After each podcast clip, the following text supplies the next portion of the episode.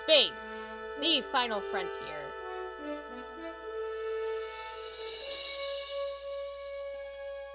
These are the voyages of the Astro Megaship. Its one season mission to explore strange new worlds that all look the same, to blow up questionable aliens and rescue Zordon, to boldly go where no Power Rangers plot has gone before! Jay, I'm gonna dump you in a wastebasket.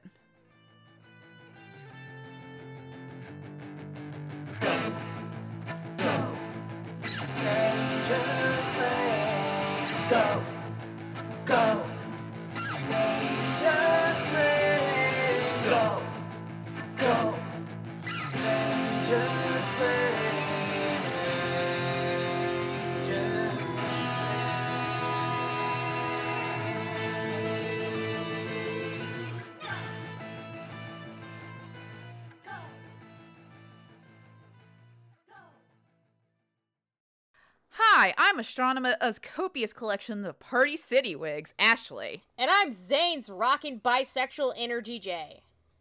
And this is Rangersplain, a podcast where lifelong Power Rangers fan Jay takes me, relative Power Rangers newbie Ashley, through all of Power Rangers. And we finally reached the end of the Zordon era, y'all. And it, It didn't, didn't suck. suck. Following the events of Turbo, the Rangers escape into space and meet Andros, the Red Space Ranger. With restored powers, the team goes through the universe on the Astro Megaship, searching for Zordon and fighting against the team led by the evil Astronema. Meanwhile, Andros searches for his long lost sister Karone, but finds out she's much closer than he thinks. There's an actual plot here. Yeah, so that's so unusual for Power Rangers because, like, you still have like the monster of the week kind of vibe. Like, you know, your new monster sent in to fight the Power Rangers, you know, and they get blown up by the Power Rangers. Uh, but then the monster grows and they use the Megazord to fight it and blah, blah, blah, blah. You, you know, the same Power Rangers formula. But outside of that, there is kind of an overarching plot with like Astronema and Dark Spectre and the search for Zordon and Andros searching for Karone. And it's coherent. Yeah, like it's actual it's an actual linear plot, which are like not saying that Power Rangers hasn't done that before, but it's usually it's usually only been like short bursts of like overarching plot. Like season three had a lot of those. It was just kind of like short bursts of mi- like a mini series, and then you would go on to the next mini se- like mini uh, episode series. Whereas this one, it was like throughout the entire season, and it flowed better. As opposed, I, I just remember that jumbled mess of trying to get like trying to explain what happened in season three, and there was just so much. Yeah, I mean, I would say like Alien Rangers definitely had an overarching plot just due to the kind of whole thing that that series was about. You know, it was kind of like the first half of Alien Rangers was alien, like the Alien Rangers shenanigans, and then like the second half was the actual Zeo Crystal um, Yeah. search. But here, like again, throughout the entire series, you do have like an overarching plot of what's like what the Space Rangers are doing Mm-hmm. Which I feel like it was actually pretty good balance of the the linear plot and like especially in a syndicated show with the monster of the week formula that we've all come to know and love, I guess. um, Well, I, I guess we love the monster of the week, but uh, it it definitely kind of it, it it's it's one of the things where in spaces has been such a game changer on how it's been. It's pretty much how we're gonna see a lot of Power Rangers to come. It's not gonna be just how it started, Mhm. which I, I remember us describing as kind of like Saved by the Bell like episodes where monsters happen to be there and there was just no overarching thing. There's no escalation. Rita just threw monsters at them. right. And within space, it just kind of turns to like, oh, hey, there's actually something like to be ga- like the villains are trying to gain something. Right. What are they trying to gain? And like a mystery to unfold and so on.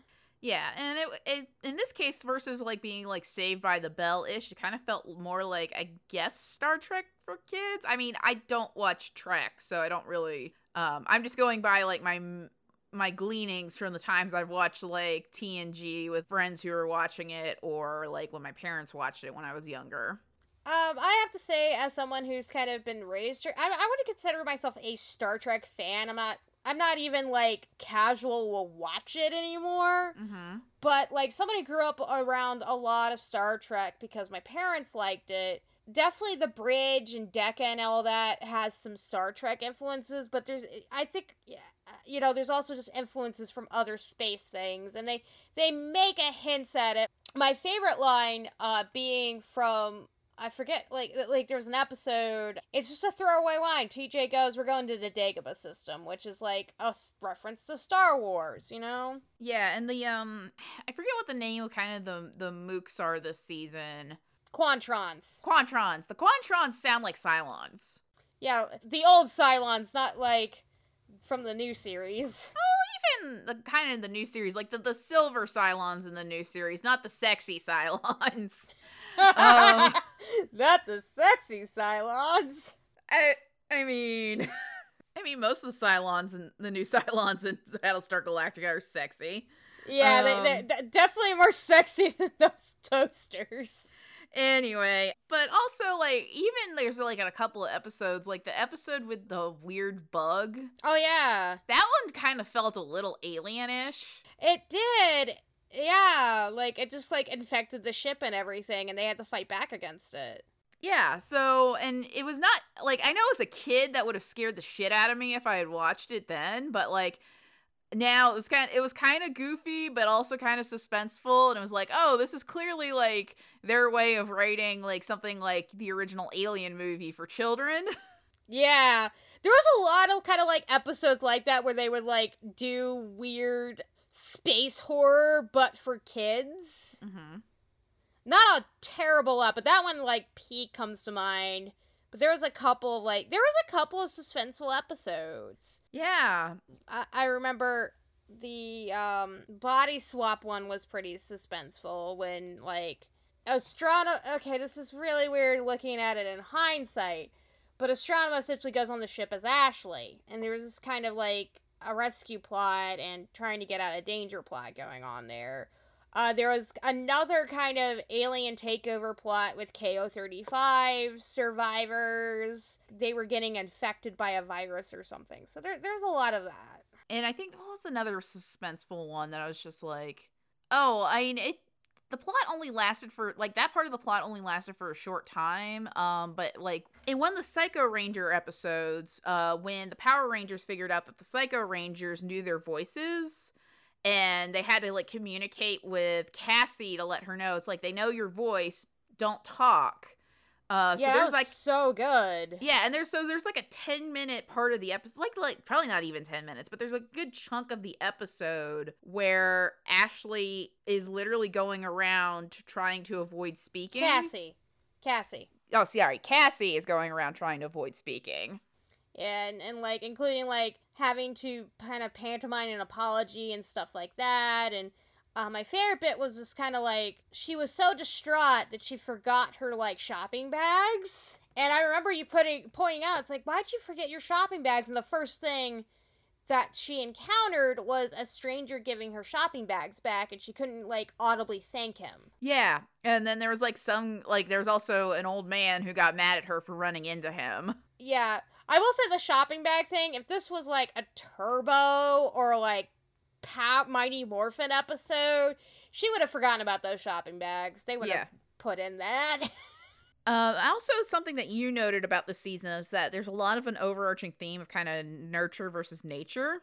yeah, it starts out before you learn about Andros, uh, whole, like, and the fact that his kid sister Karone was kidnapped when they were children. Is there's this episode about a bee monster and it was kind of fighting with another bee monster because uh, essentially this bee monster just wanted to go pick flowers and make people happy. Right. and it was just kind of this whole episode about you know are mo- are the monsters really e- like born evil? Are they nur- like kind of nurtured into evil? I mean it, it it's it has sad ending the bee monster died but not before like bringing the girl's balloons back Yeah, so those balloon that balloon thing was like those balloons are gone. Those balloons would just be gone. God. But no, he brought them back because, uh, you know, when he was originally trying to like make himself look bad for the others, he made the balloons go up in the air, and he felt really terrible about it. Then it kind of transforms into when you find out Karone became Astronema, and kind of like what made Karone Astronema, you know, was was Karone born evil, and it was you know a thing that she would eventually become that but you just kind of see over time that no, she was just raised to be evil. And she even, you know, goes through an arc of redemption before essentially getting captured and brainwashed. Yeah, and it's just sort of like you kind of have that whole thing, especially when like there's a brief period where you know she is going by own again, um, and that you know the Power Rangers team kind of accepts her back into it, but then she get literally gets kidnapped and gets Borgified. Oh yeah, just turns into a Borg. and it becomes the struggle of like is is she fully evil is she is there no longer any redemption for her or is there is it it's that it's that luke skywalker moment of like i know there's still good in him Or like a Kingdom Heart moment, Hearts moment where she lost her heart or whatever the fuck goes on in Kingdom Hearts. Y- yeah you were watching a good enough summary of kingdom hearts again before we we recorded They corrodes nobody or something. I don't know. i i i don't know enough i don't really know enough about kingdom hearts to like really weigh in on that one I don't know either. I've I've been watching a lot of Clone Wars. So Star Wars is just on the brain. Yeah, but, but it is like that that bit, uh, and again, it kind of calls back to Star Wars of like, I know there's still good in Karone. Yeah, and like he really maintains that even to the point where he thinks that like Astronema has died. Yeah, It's a whole thing where he thinks that he accidentally killed her, and like through the goodness of Zordon and uh, D- A- Andros's tears, she turns back into Karone. Don't think about it too hard. It's still Power Rangers, even with like this theme of nature versus nurture. mm-hmm. And uh it's one of those things where, like don't think too hard about it. It's space magic. It's space magic. Speaking of space magic, let's let's go. Let's actually start going really into the characters, and we're starting out with Andros, who has no last name or anything. He's just Andros. Yep. And he he is magic because he's space Legolas with bad highlights. Yep. Oh, we we started a whole thing when we were watching uh called We've Watched 2020. Uh hashtag We've Watched 2020. Um where we kind of got really enraptured by the fact that his highlights would just change size from episode to episode. And we weren't certain if that was us or if that was really happening. Yeah, that was so weird. I just love your first impression story. Oh yeah, so uh, way before we actually got to In Space, this was last year at uh, Ranger Stop in Atlanta. So we would have been around. We were probably still dealing with the MMPR stuff when we were recording around then. Yeah. Uh, I think we. I think we had just watched the movie. Um, but anyway. Uh, so there was this panel with a bunch of the ranger, like base, a bunch of the ranger actors, including Christopher Khayman Lee, and uh, before I forget what the whole structure of the panel was, it kind of ended up turning into a bit of a game show, which was really fun. But he's he went on this whole theory about like how Andros was actually evil. I don't even remember the details of it, but basically talking about how like everything Andros was doing had like a uh, must have had a sinister plot behind it, and um, like he must have actually been evil the entire time. And then I just sat. I remember sitting there thinking, I'm like, okay, Edge Lord, whatever. And then you actually watch the series and you're like, wow, Edge Lord. Yeah, it was an extra wow, Edge Lord, whatever, because I'm like, I'm watching it. I'm like, Andros is not sinister nor like secretly dark or edge like Batman or anything like that. It's like, no, he's he's a nerd who doesn't know how to interact with people. Yeah. Which uh, it might be projecting a little, but it's just kind of like it might be the trauma, which we'll get into later. It could be he had like autism or something. He definitely kind of has some autism coding. Yeah, yeah, I can definitely see that. Especially like due to the fact that he's I mean, it, you could either read it as kind of the alien coding of like he doesn't understand human ways because he grew like even though he's technically a human from a different planet, it's not how anything works. Yeah, so like you could you could either read it as like, oh, he's just he's from outer space. He doesn't understand our earth human ways. Or you could also read it as like he could understand our earth human ways, I, but not really because he's autistic. And I feel like both are valid. Both are valid. Uh, I, I lean towards the other because it's like you see how Zane interacts with people, and it's it's quite different. I mean, there's some things that I see with Andros that I'm like, okay, he would interact like that because he's alien. Like, what are French fries and hamburgers? Yeah. Um, I think well also I think a lot of it stems from his own trauma of Yeah. well, first Karone being kidnapped when they were very young, like I Yeah, they were they were like young children, probably like five. mhm. Uh, I just remember we saw that, and it's like, what mall did they buy that ball at? Yeah, it was like one of those um like you remember from the mall in the 90s like where there were like these like balls that were kind of made of like this plastic and like you kind of like contract and expand them. Yeah. And I remember really being fascinated with those when I was a kid, but now seeing them in a TV show where they're supposed to be like, ooh, spacey. It's like, no. We all played with those at the Earth store at the mall when in like 1995. Yeah, pretty much. But you know, back to the trauma. Like his sister, like he was young. I want to say like five or six when Karone was kidnapped, so he had to deal with that. Then like Zane almost died during an invasion of KO thirty five.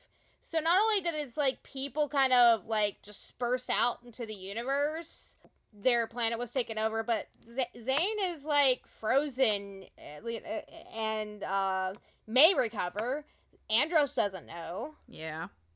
I think a lot of, and at, at the end, you know, I hope he gets therapy uh, at the end of In Space because at the end, you know, he, you know, to add to his trauma, he kills his mentor figure. Uh, yeah. I mean, I feel like, yeah, he's definitely somebody who needs to like spend time just being like talking out his feelings versus like trying to pent them up and be like a loner instead. Because like you see him like as you do see character growth throughout the season where he learns to open up more and like be a friend to the Rangers instead of being like you know like I work alone. Yeah. And, and I think that's a big thing. It's and, and it's like they don't kind of make it to when you first see him, you're like, oh, he's one of those dumb loner types. Mm-hmm. you know, that they're just kind of tech and they're like, I work alone, I don't need anybody. But they actually kind of give him like a, you know, he's just kind of so bundled up by tragedy in his life and trauma and having like people he loved disappeared on him. I can see why he's like, I don't want to get close to anybody because you might die. Yeah, and it, it's it's nice to see him kind of have that growth with that like asking for help and also kind of like his sort of romance with Ashley. Mm-hmm. Obviously, you know, he's not going to have a full self actualization in Power Rangers, but I feel like he does get closer to understanding the value of teamwork and never giving up like like he's John Cena or something. I don't know. That was bad. And I'm now thinking of Andros watching like wrestling and being fascinated by it. Yeah, because I feel like he would definitely like not quite. He it would be like that Ron Funches bit about like so people have minor disagreements so they body slam each other but like sincerely. Yeah.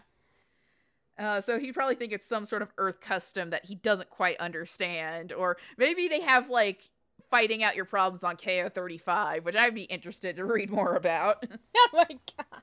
But you know, because of that like loner and growing into like a friendship, he's more he kind of more came off as the mentor figure that gave people their powers as opposed to the actual leader of the group because you know, you can't really lead unless you cohesively like have I don't want to say the corporate word, but synergy. Yeah, and like he doesn't qu- like he learns to get along more with the other rangers and work with them, but he doesn't quite have that synergy um with them. At least oh, it grows throughout the series. Yeah. So, do you want to move on to the actual leader of the team? Yeah, let's let, that's a good starting point to move on to the actual leader of the team. Fight us on this. Theodore J. T.J. Jarvis Johnson. I feel I still feel like that name's a joke, but anyway, TJ. TJ. who who as uh, when we were like kind of doing uh coming out with the characters i i made the futurama quote of not just an actor but a full rounded person With friends and interests and my own set of set of keys. keys like this is ki- that's kind of what happened to tj tj when he started out in turbo was more or less baseball guy leader dude Okay, uh, but he kind of just stepped up more into the leader role as Andros kind of didn't know how to be a leader, and you then you saw kind of more of like he is personable. He knows how to like problem solve with people and stuff like that.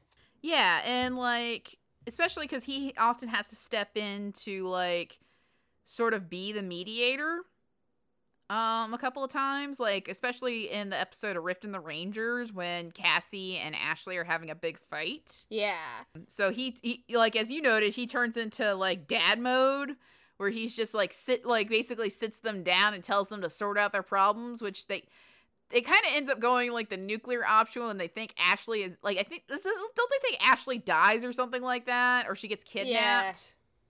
Something like that. Yeah, and it, it's it's a very stupid episode but it was just TJ just being like like that's it. Sit down, you two. yeah. You you will you will not get up from these chairs until you solve your problems. yeah. No dessert until you, you like solve all the pro like solve your issues I I like kind of how baseball maybe kind of formed him being the smart one of the group. right because he's the one that kind of develops the strategies and stuff like that that the other rangers like kind of depend upon him on particularly with the psychos Yeah, like I remember there's the episode with the Psycho Rangers where he figures out that like if they all dress up as the Blue Ranger, yeah like they're gonna have a harder time kind of differentiating between them. So also that episode brought us the surprisingly jacked like shirt in the can moment Nut, nut. Yeah, so there's this part where like T where we do see TJ like uh, like kind of like full body shot or at least like three fourths. It was like his shirt was painted on. Like he like is surprisingly jacked and like is like wearing this shirt that like does not leave much to the imagination. Like you could see the outline of his abs. we just kept making like virgin andros and chad tj jokes and also like damn you're like finn Balor cut Yeah, it was ridiculous. And it was just like, has, has he been like surprisingly jacked that entire time? And like we didn't notice until he was wearing an ill fitting shirt. I I don't know. I don't want to go back to Turbo and find out. But No, we no, we are not going back to Turbo. That is done. That is in the past. That is an entire fire behind us, and we are moving on. we are going to burn that bridge of Turbo. Yeah. Like we gladly we gladly did so. But yeah, because of that, he you know he's still when you first see him, he's very Gryffindor, just you know bursts in and heroically saves the day. But he, you know he's you see him because of that like intelligence. He develops a little bit more than just being like brave idiot, Mm-hmm. and uh, that Gryffindors often are. Right. And also his like sense of humor is it, it it's developed more than just like I'll lay a snarky line in every now and then. Yeah, so he's definitely yeah, he definitely turns more into like uh, as he said, a well-rounded person basically versus like, you know, the the the bold and brave Leroy Jenkins type. Uh what you kind of see with the other Rangers, uh but more specifically with TJ cuz TJ I felt got a little bit more development, but the others kind of were more like static rock characters to kind of more help build up the newer characters and are already set in their ways. They don't really have like character arcs, even though they never got character arcs in fucking Turbo. But at least here it seems like they're actual people versus like kind of just pastiches there to move whatever plots were going on in Turbo along. Yeah. But yeah, and also like you don't really see him like there's no like feud between him and Andros over who gets to be the real leader of the team or uh so you don't have like the weird jealousy arc like we did have in like um Zeo with Jason and Rocky. Punk ass. Yeah. Rocky's a punk ass bitch. Rocky's such a punk ass bitch. She's like, why aren't I the leader? It's like, first of all, Rocky, you were never the fucking leader. That was Tommy when you came in. yeah, so like what's your beef, man? I think like TJ and Andros have uh like a sergeant and captain relationship where like yes andros is the officer in charge of the unit but uh tj and this is more modern military tj kind of more is like the the person that can help execute things Yeah, so yeah, they definitely did have more of a commander uh XO kind of uh, role, which was nice to see because like like it's supposed to be that like the Blue Ranger is sort of second in command, but like it's up until this point we've rarely ever seen sort of a, a balance of like first in command, second in command. It's always just assumed leader and nebulous others. Yeah Which with an ensemble show like Power Rangers kind of makes sense, but also is kind of frustrating when talking about team dynamics. Yeah. Speaking of which, we have we have Carlos in a better color. Yeah, so he becomes the Black Ranger this season, and uh, it's definitely a better color on him, and his wardrobe becomes less cursed as a as an um after effect. I think it helps that a lot of times they're in the they're in their space uniform that they wear on the ship, mm-hmm. and because he he still has some cursed outfits when they go back to Earth and like are chilling, but for the most part, the costume the wardrobe department doesn't hate him as much anymore. So you don't you don't have the Doug Funnie outfit. Yeah, R.I.P. the Doug Funnie outfit. As we noted, like kind of with the other characters this season that aren't Andros, he becomes more well rounded, but there's not really an arc to tie him down the way same way there is for like TJ or um, even like I know Ashley and well Cassie doesn't really get one either, but definitely in this season you see that he's a more serious person than the rest of the team. Not to say that he can't have his goofy moments, but he definitely ends up being kind of more of like I wouldn't say team dad, just more of like team straight man, yeah. Especially to the rest like shenanigans or emo moments. Yeah, he, he's he's kind of more or less that straight man people play upon. Yeah. Um, he did get a good like. Well, he had a couple of central episodes this season, and one of the, one- one of the good ones was actually an episode where our our beloved Adam returned. We were so happy to see Adam, even though his hair was terrible. Oh, his hair was so bad. Poor Johnny. But at least he wore it in the bandana most of the time, so we didn't have to like view it. Yeah. Um and so that episode was interesting because it had in this whole plot where I think it was he accidentally uh, attacked Cassie. Because of uh, the monster was switching people, like switching places with uh, a ranger. right. so Right. And I remember that. I just I was trying to remember if it was Cassie or Ashley. I think it was Cassie. Yeah, so like he he accidentally hits Cassie because of this ranger swap and like for the entire for most of the episode he feels like that he's failed the team and that he's not good enough. And like so Adam kind of helps him through that like with you know extra training and all of that fun stuff and then uh definitely kind of emphasizes that oh you know, old Ranger powers do still kind of exist on the morphing grid because he is able to change into like, you know, the black um Mighty Morphin Ranger, but uh not for very long because the the power coin's damaged. Yeah, it could have killed him. Yeah, but it didn't because this is Power Rangers. Yes. And so, but I felt like that, that episode was a good balance compared to like the weird Gaslight soccer episode. Oh god, that was so weird in Turbo because it was just kind of like, yeah, it just felt like the entire team started gaslighting Carlos over the fact that some guy tripped. Yeah, and it well, like he wasn't anywhere near him, and like it was a good way to kind of explore like Car like the way Carlos takes things seriously and his guilt without like it turning into like Cassie blaming or gaslighting him for what happened. Yeah, in fact, like the ser- this like, I it was mostly Carlos kind of getting wrapped up in it because like when they were in I, their version of sick bay, you know, Cassie was up. She just kind of had a you know sprained elbow or something, and she's she act she was like Carlos, you know, you're okay. You know, I forgive you on that. Yeah, the like it's understanding that these things happen. We're in battle. Like it's not gonna be like I'm not gonna hold it against you. Yeah. Though like beside like there's that good episode and then there's this bizarre episode So like, I just remember us watching and we're like, okay, this is so far stupid, and it just turns. Okay, so the episode is Carlos on call. And oh my god. So basically the episode starts out with uh Carlos is playing WWF Superstars at the like Surf Shack, which is now like I guess like the youth center got bought out and this is now the central hopping place in town.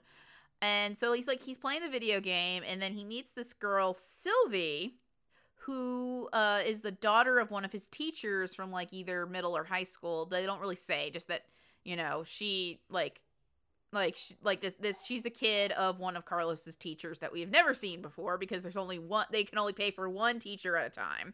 Yes. And so so he's playing the video game and then he gets a call that he needs to, you know, leave for Ranger things. Uh, but there's no no place he can change except a photo booth. And the photo booth goes off while he's like morphing, so it clearly shows him becoming the Black Ranger. And Sylvie finds this and decides that she's going to use it as prime blackmail material so that way she can have a Power Ranger with her do whatever she wants. And it's also so it's like it starts off like okay, so Carlos is getting blackmailed by like a 5-year-old cuz Sylvie's not that young, so her version of blackmail is getting Carlos to hang out with her and take her to like uh like an amusement park. Yeah. So you know, it starts out. It just starts out like a turbo plot. And it's just like, okay, this is stupid. And then finally, Carlos gets frustrated and yells at her. And she gets sad, obviously, because an adult has yelled, basically, an adult, even though Carlos is like 18, Yeah. yelled at her. And then you find out that uh she had moved like I forget how they find this out. Ashley was like, yeah, Ashley, if they don't explain how to found it out, Ashley just kind of goes up to Carlos, like, he really shouldn't have been mel- ma- mad at her. And Carlos goes on a rant, and Ashley's like, I'm going to take you somewhere, and they just wind up at the, like, doctor's office. Yeah, so as you find out, Sylvie's family had moved to Angel Grove because her older brother was sick. And Angel Grove apparently has the best medical staff to treat his to treat his illness. And not only did her brother get sick, he died. Her brother fucking died. And they just kind of just like, her brother's dead now, in all dramatic form, and we're like, what? Yeah, we were just sitting there like, what the fuck just happened? Like, we're seriously dealing with a dead brother now? And so it ins- like it inspires Carlos to be a much nicer person. Yeah. My favorite bit was like, like right after we're like, oh my god, what the fuck? And they show the picture of the kid and everything. They show Sylvia at his grave. Oh, it was so bad. And it was like th- there was no need for this level of escalation. Like I feel like you could have had like the sick brother in the hospital. Like maybe in a coma or something. Yeah, but you didn't have to have him just be fucking dead. Like that's that's nice to you know tell your kids. Yeah, great. Cool. Wow. I mean, yes, death is inevitable. We should talk to kids more about death. That is not. I am in full agreement here with Caitlin Doughty on this subject. But maybe not in Power Rangers just have this plot that goes from like zero to 60 real quick about like a girl who like blackmails Carlos into like having like go taking her to the like be her adult supervisor at a fun park to she's doing this because her brother is dead. Like what dark fanfic writer who's like ed- who's an edgelord teenager did they get that idea from? oh my god, it was and then the episode ends in the stupidest way possible. Neil deGrasse Tyson would have died of a heart attack seeing this episode. Uh, Not just from the moon rock bit. I just remember I was sitting in the episode. I will get to this later, and I'm like, wait for the ending, wait for the ending. And you're like, this can't possibly get worse. And then you saw the end, and you're like, fuck this episode. And as soon as they were just like, because basically Sylvie wanted a moon rock because um, her and her brother were gonna become astronauts together and go into space and all of that like stuff. And so she asked for a moon rock, and Carlos brings her back a moon rock, which again, it's like those would be super jagged. There's a reason that all those moon rocks that we do have on Earth are like displayed behind glass and very carefully handled by NASA scientists. Though I think there was some moon dust that was incorporated in Al Bean's like paintings of the moon. I'd have to double check about that. But anyway, uh so and then he's just like, "You know what? I got something better than the moon."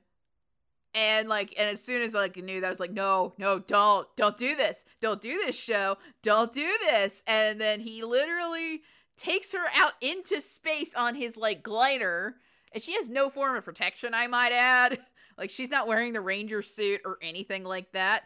Uh, he's taking her through space on this fucking glider, and I'm just like, why? Why is this happening? This episode hates everything about me. Yeah, it's just like, oh my god.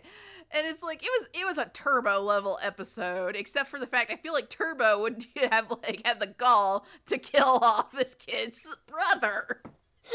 Turbo been like his like her, her, like the brother would have been captured by Divatox and tickled or something. Yeah, or like you know the brother probably still would have been sick, but they probably would have just made had him in the hospital with like sort of vague. I may like they would they would make it sound like leukemia or something like that, but they would never say. They again in this episode they never say what he was sick with, so it's kind of implied cancer, but they never say it was cancer. He just dies. He's dead. He's already dead to begin with. the brother was dead to begin with. Um, but yeah, it's just, just Carlos was oddly just kind of one of the rare male characters that didn't get much. He had a few episodes. That was one of them. Uh, the other one was kind of the weird grandma episode with Ashley that I think was to like tank the whole idea that Carlos and Ashley were getting together. And like, you had one episode in Turbo about that, and then you never followed up on it. What the fuck? Yeah, so it's like nobody was wondering about this, but like that episode was kind of hilarious just because Ashley's grandma ended up being a total baller. Yeah. Um, like her grandma at one point literally steal like beats up a cop, not not hard, but like hits a cop, knocks him out, and steals his car to try and rescue Ashley. Yeah, and take out a monster. It's like, and I'm like, you know, that cop is like, I got beaten up by grandma. I was laughed out of the precinct. Yeah, pretty much. And it was just like, wow, okay, like weird grandma strength, just being like, I'll fight a cop, I'll steal his car to run over a monster, I don't care. But yeah, speaking of Ashley, let's talk about Ashley. She she wants that space dick. Yeah, so a lot of her thing this season is her being super into Andros. And then they, they kind of start dating, but not really because it's Power Rangers, so they're not really going to have like focus on a relationship. Not until later seasons. Yeah, so like, yeah, she definitely wants that space dick. Yeah, as soon as like she sees Andros she's like, "Hi, I'm Ashley." And then later, when Andros kind of walks away from the group, the group just makes fun of her for it. I think it was Cassie who's just mostly like, "Oh, I'm Ashley," like, like Cass was like, "Ooh, you want that dick?" and it's like they didn't like really. I I feel like I wish there should have been more roasting of Cassie last season for wanting to get with the Phantom Ranger. Um. We will get to that in just a second. But anyway, so but yeah, that was most of what she got in this season was that like uh, she's kind of like the ro- like she's got this romantic interest in Andros. and Andros was, you know, later becomes becomes interested in her, like, you know, gets her a present, asks what she likes from people and stuff like that. You know. Yeah, so like even though it's like kind of a weird like nebulous place where it's like it's Power Rangers, they're not really going to explore romantic relationships that much. They actually put effort into it versus like Tommy and Kat. Yeah. And I will say, it's like you're gonna be surprised with romantic relationships in Power Rangers later, Mhm. particularly in Time Force, where they actually do like one of the season uh plot it does revolve around a romance. Okay. So you know, so it actually you know they do get better at this, but yeah, T- Kat and Tommy was just like they're together. We don't explore it more. Whereas like Andros and Ashley more or less were like kind of to explain it in a universe, I think it's like they they kind of were testing the waters, but also like shit's real right now. Mm-hmm. Uh with Zordon missing and the whole like Astronema being Andros' sister. So, you know, let's not like go full force on this and maybe wait till after this is over. Which I think I was thinking like I think that's kind of the implication at the end where like Andros and the others go back on the ship. Is now that they can actually kind of live a life, and you know, I think the implication is that they're still Power Rangers, Yeah. but you know, they can actually kind of like live a life and not have to worry about like fighting Dark Spectre and his various minion forces. Yeah. I will say though, they do kind of have like a, a jealousy episode with like Zhane, like shortly after Zhane is revived. And like where Zhane is super flirty with Ashley and like uh Andros gets jealous about it, even though like uh, all they're literally all they're doing is flirting. Yeah. Like there's no implied relationship or anything like that. And it's sort of just like, oh my god, get over yourself and ask her out or talk out with your buddy. Like, yeah. Zhane is supposed to be like his best friend. Yeah, th- that was just kind of a, like it was kind of a weird episode uh, of the like fight over someone thing, and it does get resolved. Zhane ends up saying like, you know, she spent most of the time asking questions about you. And he's just like, really? And it's like, yes, you dumbass. She is into you for some reason. She's she's into your weird Legolas hair. There's also kind of that like when they that kind of cabin fever when they rain like with Cassie, just kind of like I like that you know her and Cassie kind of feel like they worked on having a relationship instead of like we're best friends because we're the two girls. Yeah, so like they don't stop being friends, but there are definitely times when they do they do kind of come to blows with each other, specifically the Rift in the Rangers episode. Um because like uh it's implied that they kind of have like a a chore wheel in the on the Astro Mega ship where like one ranger will be responsible for one particular task and Cassie was getting very frustrated that um with especially with Ashley that it seemed like Ashley was slacking on her tasks and adding on more work for um for Cassie to do. Yeah. Um so that like so that kind of creates a a conflict in the episode that they resolve by the end of the episode even though it kind of comes from a trauma place to resolve it but instead of like you know actually talking it out Yeah. She, she I, like I said, it, it, it- she's just kind of romance, romantic interest, and that's kind of all she was given this season. Yeah, unfortunately, she didn't get a whole lot. Like, there were some character episodes for her, like the episode with her grandma and all that, but otherwise, there was not. Oh, and also like the body swap episode. But other than that, like, Yeah. she doesn't really have like a major character arc beyond her like romantic interest in Andros. Which kind of brings us to Cassie. Her biggest thing was she kind of she's more of a Gryffindor this season because when we first see her in Turbo, the main note of her was she was cowardly. She was like, "I don't know, TJ, why are we doing this?"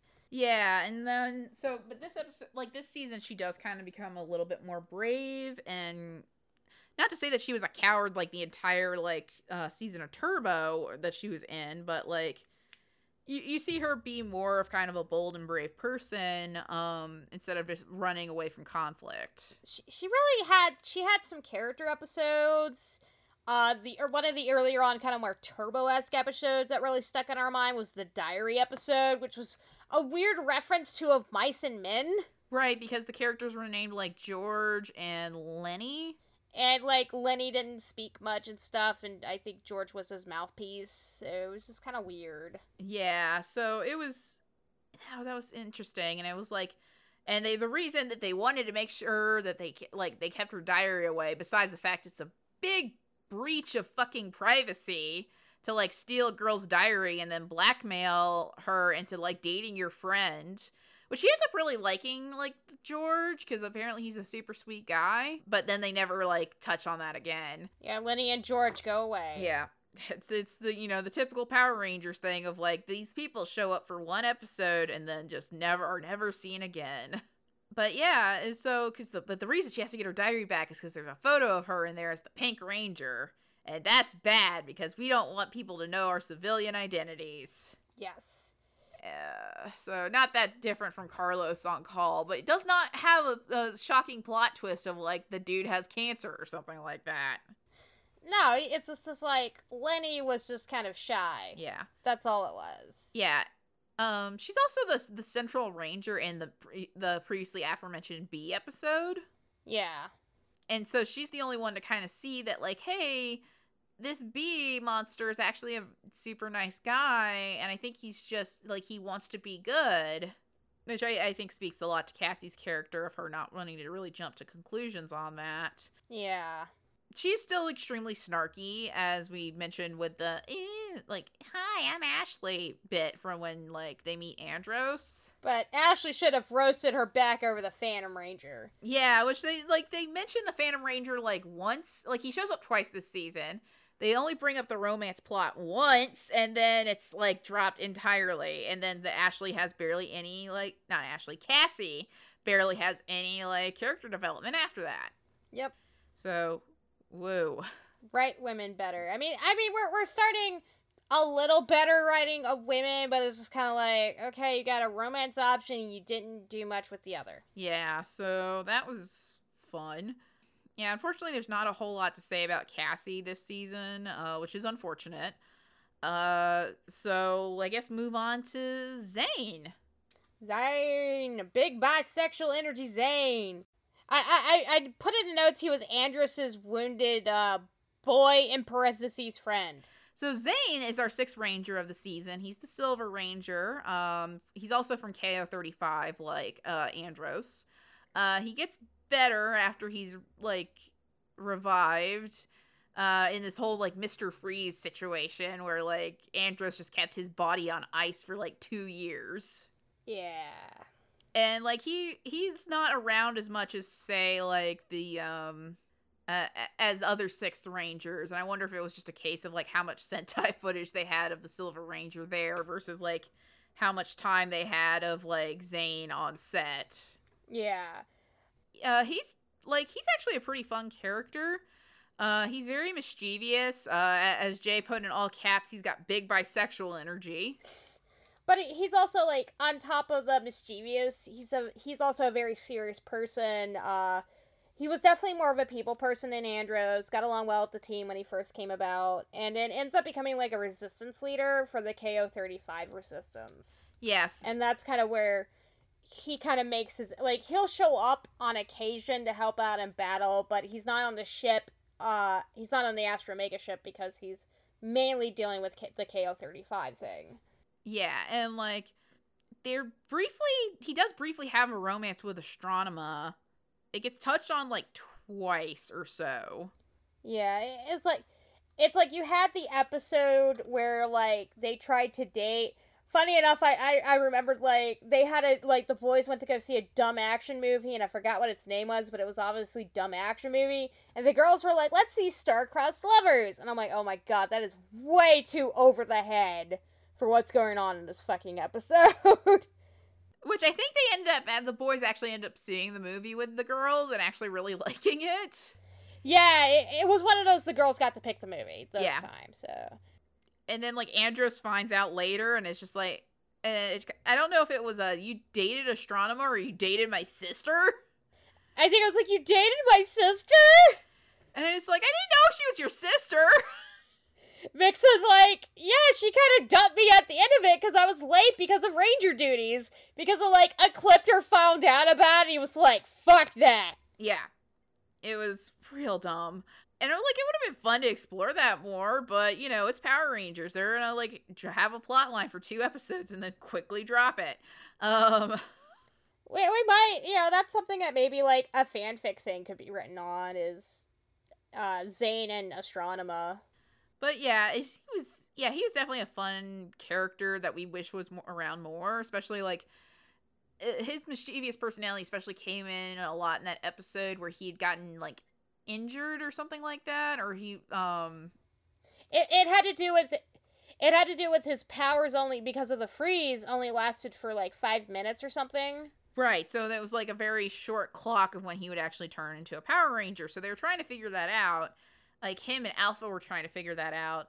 And then like it kind of got this weird game of telephone where like Cassie overheard it and thought that he was dying.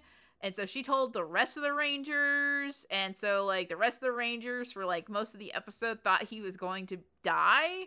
So they were just trying to get him to not do things. And then they find out later that he was like, but he, like, he realized that and was just like, oh, I'll just get them to, like, you know, I'll do that to get out of, like, doing chores and then like they find out later get mad at him and then they make him do like all of their make him do all of their chores Yeah.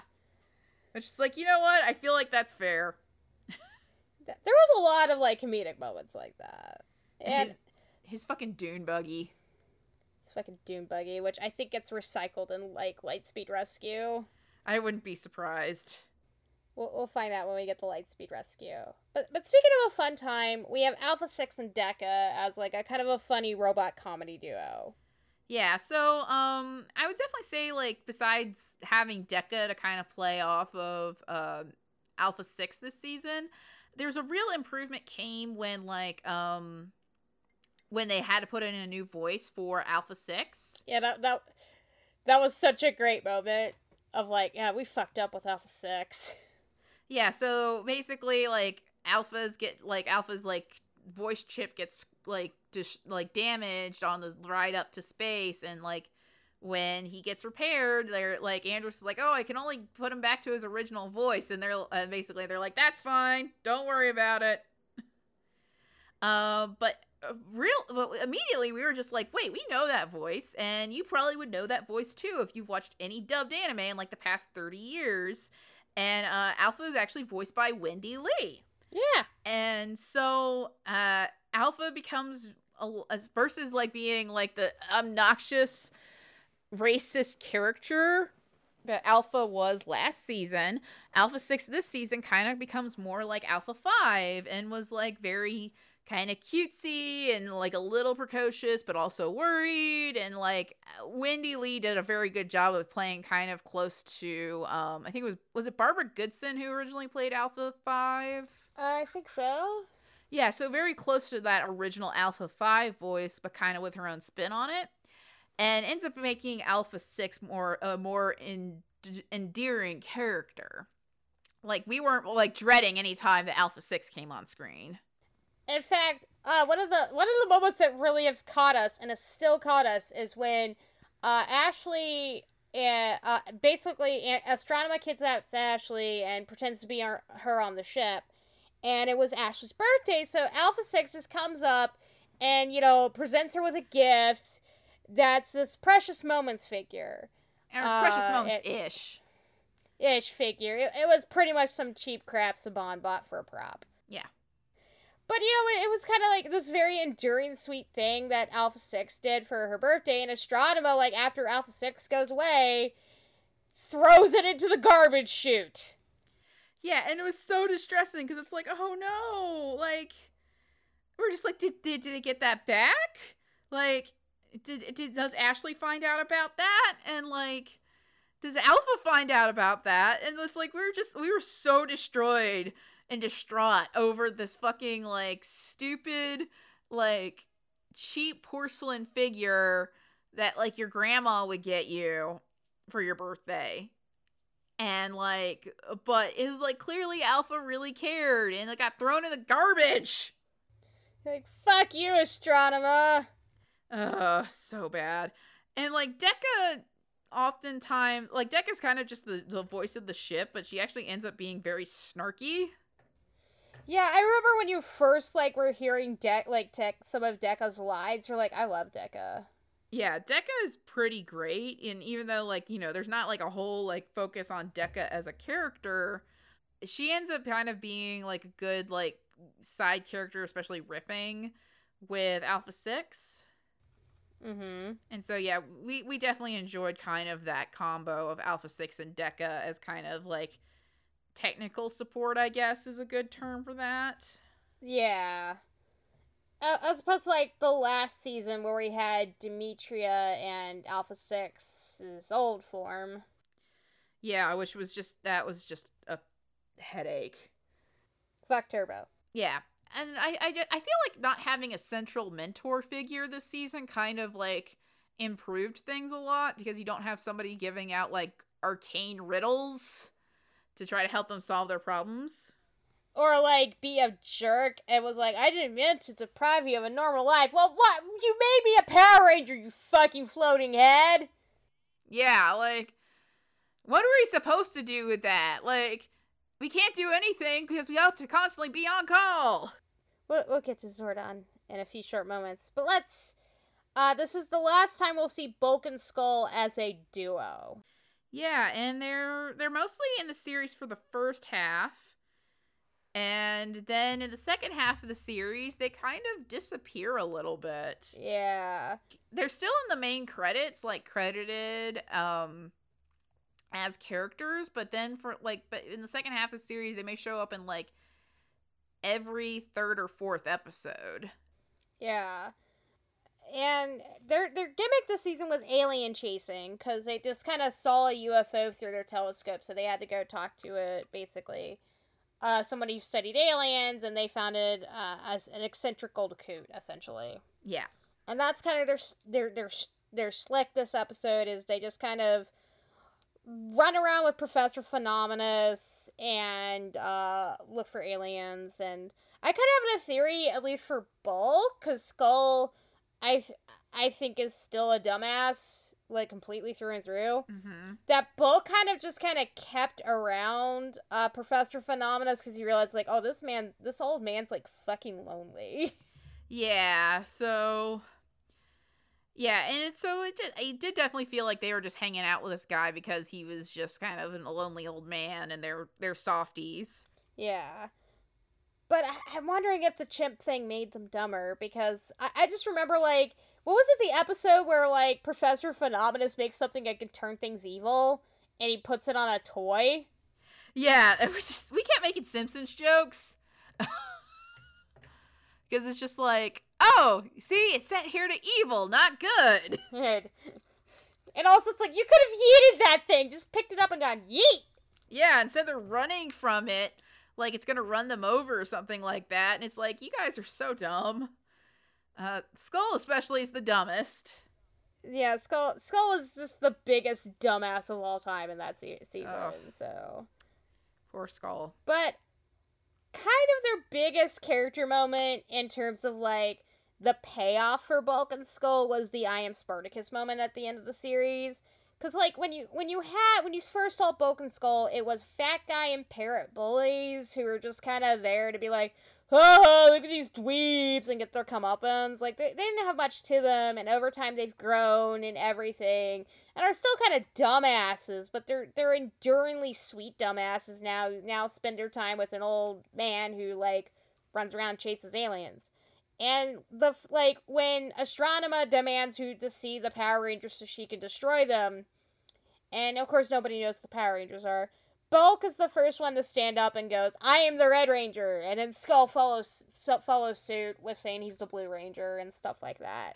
I was just saying that I, I thought it was actually a very sweet moment, um, especially with like the when everybody else in the crowd joins along, Yeah, and it's and, uh, and the I the I am Spartacus moment is such a trope in media now, um, but it's something that always kind of like gets me like gets me and kind of like where I live.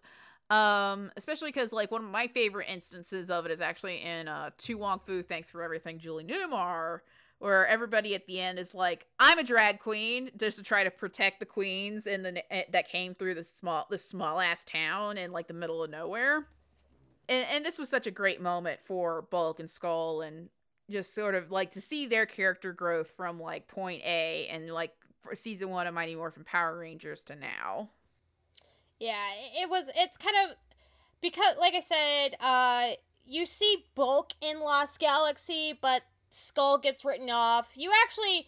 Skull gets written off kind of stupidly. He basically oversleeps uh, going into uh, going on the going to meet up with Bulk and Phenomenus for the space colony, but they still actually like give a Skull isn't just like and then he went to a farm in upstate New York and was never seen again. No, they actually like just they, they actually gave some sort of a, a, a thing, and I think that was a good kind of final send off for Bulk and Skull in the main Zordon era. I mean, Bulk and Skull still are characters. Like I said, in space still has Bulk. They're they show up as part of the Wild Force, uh, Forever Red. And then you actually see um, what happened to them years later in Samurai. hmm So it's it's not like Bulk and Skull will forever leave, but it's this was kind of their last time as a duo, and that I think really was a great moment. Yeah, I mean, especially known in the context where where they weren't certain if this was going to be the last season of Power Rangers or not, so they kind of acted like it was. Yeah, And so it I feel like if, you know, if you put it in the context of like if the if the last episode of In Space is going to be the last episode of Power Rangers ever, you do leave off on a good point where Bulk and Skull have grown as people and aren't just there to like relentlessly mock the Power Rangers or whoever the Power Rangers are. Like they they they do see the Power Rangers' true identities and are just like, "Huh. Okay." Instead of just being like, "Dweebs." though though though Bulk does say those dweebs are the Power Rangers. Like he was surprised and still called them dweebs, but kind of in a more like affect affectionate way, Yeah. not like nerds. Yeah. Uh, it, it doesn't become like that fucking moment from like The Simpsons where like Bart is goes to ballet class and then dances with a bag on his head because he doesn't want anybody to make fun of him, and then like everybody in the crowd is like po- recep- like positive uh, reception to it. And then he's like, finally, I can show my true identity, and reveals that, you know, it is I, Bart Simpson, who did that dance. And then everybody in the crowd starts making fun of him. Yeah. So, and because of that I am Spartacus moment, they're there when Elgar dies, and they cheer like we did when Elgar dies. Ah, thank God. But let's let's talk about uh, Professor Phenomenus real quick. Uh, he was just an old coot that had like chased aliens and weird inventions. In fact, my favorite moment of the weird inventions was uh, Bulk shows up to actually like help some people, thinking he has like this ray gun from Professor Phenomenus. This is like the end of it. And he's like, "Aha! Step back, monsters!" And I just remember going like, "That's clearly a toaster weapon. What the fuck?" And uh, Professor Phenomenus is like, "That's no weapon, Bulk. That's my new toaster." Yeah, and the, the bread pops out of it and everything. And, I, and for a second, I'm like, that's a. I was also like, that's a toaster. Like, did they just make like a prop gun and just put a toaster on the end of it? And it's like, oh no, it's actually a toaster. But yeah, you would go on weird adventures with them and, and just seem to enjoy like the company that Bulk and Skull gave him. But he did show up as like a big thing in one of the uh, actually the diary episode. This was the B plot. Uh, he had this big energy invention uh, that uh, would have been great if it weren't for the fact it was unstable and full of like plutonium radiation or something. Yeah, and so like there's an entire thing where like Cassie and uh was it George Lenny what the guy she was on the date with like get trapped in the room and like there's like the radiation like basically like it's a radiation core that's about to like explode and they're like we're just like they would be dead by now. This would be a Chernobyl situation where if they're that close to radiation, they should be dead. I mean, it's just like th- that and like the fact that they're like, let's put this unstable new energy thing in the middle of a skyscraper, like in the middle floors of a skyscraper. That's not smart. Angel Grove is not full of smart pe- is is full of dumb people. clearly. Um, someone who's not dumb though, uh, would be Adele, uh, Adele Ferguson, who is the new owner of, um, I guess the main Central Youth Center Surf Shack kind of place. Um, she w- one thing we do know about her is she actually like just kind of watching from it is not only is that place a very happening restaurant, but she actually knows how to run a fucking business because you know the only time her business was in distress was her delivery van got stolen by a bunch of chop shoppers that Andros kind of fell into. Yeah, And that was resolved by the end of the episode. Other than that, she was like, "Oh, guys, I'm in the red. We need to save the sh- this the the surf shack, like we would with Ernie uh, or whatever, or like with um Lieutenant Stone with him being like, "Man, what's going on with this business? I'm trying to save it, and it's so in the red." Yeah, so there's not yeah, they definitely don't have the same any of those same plot lines this season of like, oh, this person doesn't know how to run a business and they have to like, you know, struggle to get it uh, like on its feet. It's like, no, like the worst that happens is like her van gets stolen. Um and she apparently she makes the best fries. I think this is because the Jesus clause was taken out of the youth center. Yeah, so the youth center, it's obviously the set, like the same set that they use for the youth center, but like kind of the implication here is that the youth center got bought out and is like, it's still like a central place in Angel Grove for people to go, but it is not like the same, it's not the only place that people can go to do things. Yeah, like you actually see other restaurants and in space and stuff. And actually, uh, when Andros and Ashley are out on a date once, they actually Ashley goes like, "Oh, you want to go to the new sushi place?" Yeah, so, and we couldn't figure out if like they had just eaten or she was getting picked up. Yeah. yeah, the the set there was not uh, very clear. And also the thing about Adele is that she's not she's a funny person and that I think that has a lot to do with her actress. I think her name's Al- Aloma Wright. Uh, she also played Laverne on Scrubs. Mm-hmm. Uh, so she's a very funny actress. And like she brings like a little bit of comedy to Adele, but Adele's not there to be a comic relief. Uh, which is a, it's just a big sigh of relief because like it's a, definitely she's a larger black woman. Yeah, like playing comic relief with that is a very fine line that most people should not walk. And Power Rangers would normally walk it and fail. Yeah. Yeah, so but no, they they they show some some restraint here. And uh so while Adele is very funny and she's very like, you know, snappy and knows how to run a business, um and she's still mostly relegated to being a minor character in this regard, but she is not there to be laughed at, which is like, what? We we uh, do we have some progress with this show?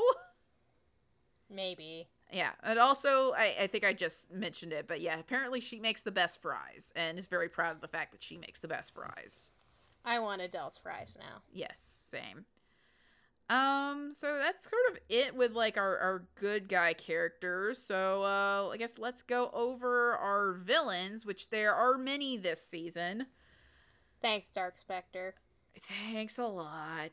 Um so our main one that we've talked a lot about already is Astronema, aka Karone, who is Andros's kidnapped sister. Yep. We find that out kind of midway through the season uh, about what about the situation, and you you find out she was kidnapped by Darkonda and raised by Ecliptor. Yeah. Um which is it kind of like this is how we started our whole like um and we'll talk about this more with a clip during Darkonda, but that's how we started our whole theory that they're like exes, Yeah. especially with the way they act around each other, but also their shared history with um with Astronema. And like especially when you find out that like Darkonda kidnapped Astronema, what was my response? My response was, "Ah, yes. The old uh, interview with a vampire method."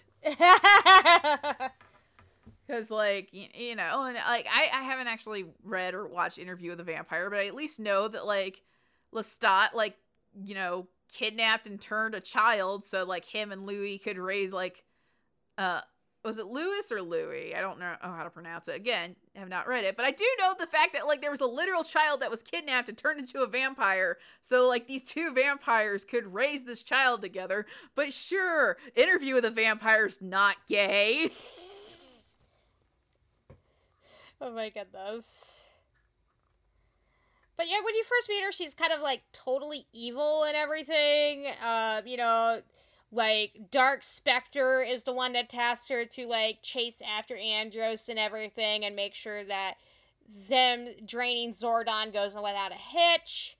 And she's she's kind of like the new up and coming ruler, like Rita and Divatox were just catty about her and everything. And she kind of showed, I think she kind of did a threatening move that kind of showed, like, no, I'm in charge of this situation. And then when you learn more about what's going on with her, and she learns more about what's going on with her, she starts to kind of turn good back into Karone and starts to question a lot of things. that is until um when they go take over the fucking I forgot the name of the palace that they were in the the weird fortress. Mm-hmm. Um, they went to go take over and possibly destroy Dark Spectre. It fails, and and, and Strana, a crone gets basically Borga turns into a Borgified Astronema and made to be devoid of all good that was Karone and completely evil. Yeah. Um. So she does turn into kind of the more nature versus nurture story because of that. Because there's this, uh, you know, basically it's the whole like she was turned evil and raised among evil instead of being straight born into evil. Um. So it kind of becomes. It, uh, this is where the whole you know Darth Vader uh sister plot line comes in. I almost said Darth Vader boyfriend, but not the same Yeah. thing No. but you know the you, you, for after Andros realizes that Astronema is Karone, like he kind of has like this whole thing for the rest of the season of like I know that there's good in her. I know that she's not an evil person. Um and especially like when for a good remainder of that season at the same time you kind of have the Rangers being like Karone can't be saved. She's evil now. There's nothing you can really do about that. And so it kind of becomes that, like, for most of the season, it's that question of, like, can Karone be saved? Yeah. It's the question is kind of yes. Like, she turns back into Karone, but again, we don't really have any sort of character development about what happens after, like, she is once and for all Karone now. She's not turning back into Astronema because Dark Spectre is dead. Two things about that. One, I will say that uh, Dark Spectre kind of backfired on this method because she became so evil. She was like, "I'm killing Dark Spectre and taking over." She was ready to like fucking backstab him. Yeah. The other is we will we will get to see that character growth because of actually some random happenstances, some very tragic random random happenstances, but uh, that happened with the Lost Galaxy production Right. and needing to bring the character back. I- I'm aware from what you've told me, and we'll get more into it when we do our Lost Galaxy episode next month. Um, which also next month we're gonna do our uh, episode of uh, the Boom Studios comic, The Psychopath, as well. Uh, shout out to our friends at Boom Studios. But yeah, but for now with uh, Karone or Astronema, mostly Astronema, uh, besides the plot lines of is she really evil can she be saved oh my god that girl has some of the worst party city wigs i've ever seen and they have gone through it They were so bad. Yeah, th- those are like those are party city wigs that have seen him sh- the seen some shit. She finally gets a better wig at the end of it, but it was kind of like a cosplay.com relic wig that had seen some shit and had some bad like cutting. Like some some kid bought a, a, a used cosplay.com wig and tried to cut the bangs and it didn't work. It's just like why? yeah i feel like they they just picked a wig that was going to hold up a little bit better towards the end of the season so that's why she kind of has this weird short red bob wig instead of like cycling through like five or four, five or six different wigs that she did in the early part of the season it really says something that cosplayers who cosplay Astronema now have way better wigs. Yeah, like uh we'll link it in the show notes, but I remember Jay sent me this like one cosplayer uh who was cosplaying Astronema and her wig was such nice quality compared to like what they were willing to pay for on Power Rangers. Um and like and as we mentioned like in the last part of the season she kind of just becomes a Borg because I think it was Darkonda who like basically brainwashes her yet again. I think Darkonda brought them to Dark Spectre, Yeah. if I can remember correctly. Yeah, so but basically she gets like this like chip plugged into her brain and she essentially just kind of becomes a Borg that's only controlled by like Dark Spectre and Darkonda and all of them. So they they they, they don't want to like risk the fact that she will like become good and run away back to the Power Rangers. Yeah. We have a Cliptor, who is Ast- essentially Astronema's evil dad. Uh-huh. And um so yeah, he he's as we mentioned, he has big extreme X energy with Darkonda because of it. Yeah, they they they definitely act like two divorced dads, and it's just like I'm the one. Darkonda didn't want anything to do with the child too, so it makes matters worse. Yeah, so like, so he, you see that he's he's kind of got that villain trope of like he's very serious about things, but he has a very he has an extreme soft spot for Astronema. yeah, Um, so he's like, so he very much treats her like a daughter, and uh, it, it becomes a point of conflict even later in the season because like, like he can't be like he can't have a soft spot for her like his daughter. He is evil. yeah. Which eh, that kind of made the dusting of him sad at the end. Right. It was just kind of like, guess he wasn't human enough. Yeah. Um you'll get to that with Zordon in just a moment. Um but anyway, uh, you made the joke that he Ecliptor was kind of like um like the the like ProZD Sungwon Cho uh character that he did in one of his like vines back in the day. Oh yeah, the uh the like the mob hitman that was a good dad. Yeah, it's like we have ways of making you talk. Oh, Timmy, this is such a good finger painting. or, or my favorite was like, I break his kneecaps. I don't care. I'm in the middle of a parent teacher conference. So Timmy's enjoying finger painting. That's great. yeah. That is Ecliptor. pretty much. And oh, if someone ever did fan art based on that, I think I would die. Which brings us to Darkonda. Oh my god, Darkonda is the worst. He was the most evil dude. Really, everything he did was soaked in evil and awful. And he had nine lives, despite looking like a weird vagina Venus flytrap monster. And not like a cat, he had nine lives. And boy, we hated it, because we were like, oh, he died! Wait, he's back. Yeah, and I think they just wrote that around the fact that like he blew like this. I think this character blew up so many times in the Sentai footage. Yeah. So I don't know if it was a thing in the Sentai footage that he had nine lives or like was it Mega Ranger that this was based on? Mega Ranger. Yeah. So I don't know if it was a Mega Ranger. He like this character had nine lives, so therefore like he had to have nine lives in Lost Galaxy, not Lost Galaxy, had to have nine lives in uh in space, or like it was just something that was decided within space. But oh my god, he kept blowing up, but then he kept coming back, and I was just like, can you just die already, you weird Darth Maul looking vagina monster? And then he finally does die trying to kill Dark Spectre. Very Leroy Jenkins. Yeah, because he kind of like he was wanting to kill Dark Spectre, get the drop on Dark Spectre before Astronema did, so that way he would be the supreme ruler of the universe. But then like he think he succeeds, and then like Dark Spectre comes back and kind of eats him, and then they both blow up in a final like wave of evil. Uh, it was the dumbest death in Power Rangers for a villain. yeah, and this is a very dumb series that we're dealing with. Yeah, it was just like I just remember it- it's like you know, in space has a lot of neat things about it, but like the death of Dark Spectre and Darkonda is one of the funniest things you will watch. Yeah, oh my god. Um, yeah, speaking of Dark Spectre, uh, so the, the vibe with Dark Spectre was just basically felt like we paid for that Maligore costume and damn it, we're gonna use it. Pretty much. Because it's like he looks exactly like Maligore from the Turbo movie. Yeah, they just reused that costume because they must have paid a lot for that costume and then only used it once. They were like, "Fuck." Well, we're we're ending Power Rangers, so might as well. Right, makes sense. And like, so they set up like if you remember the end of Turbo last season, like we we know that like D like there's a like Dark Spectre is supposed to be this being so evil that even Divatox fears him, and Divatox don't fear shit for the most part. Yep. So he's the head of the United Alliance of Evil.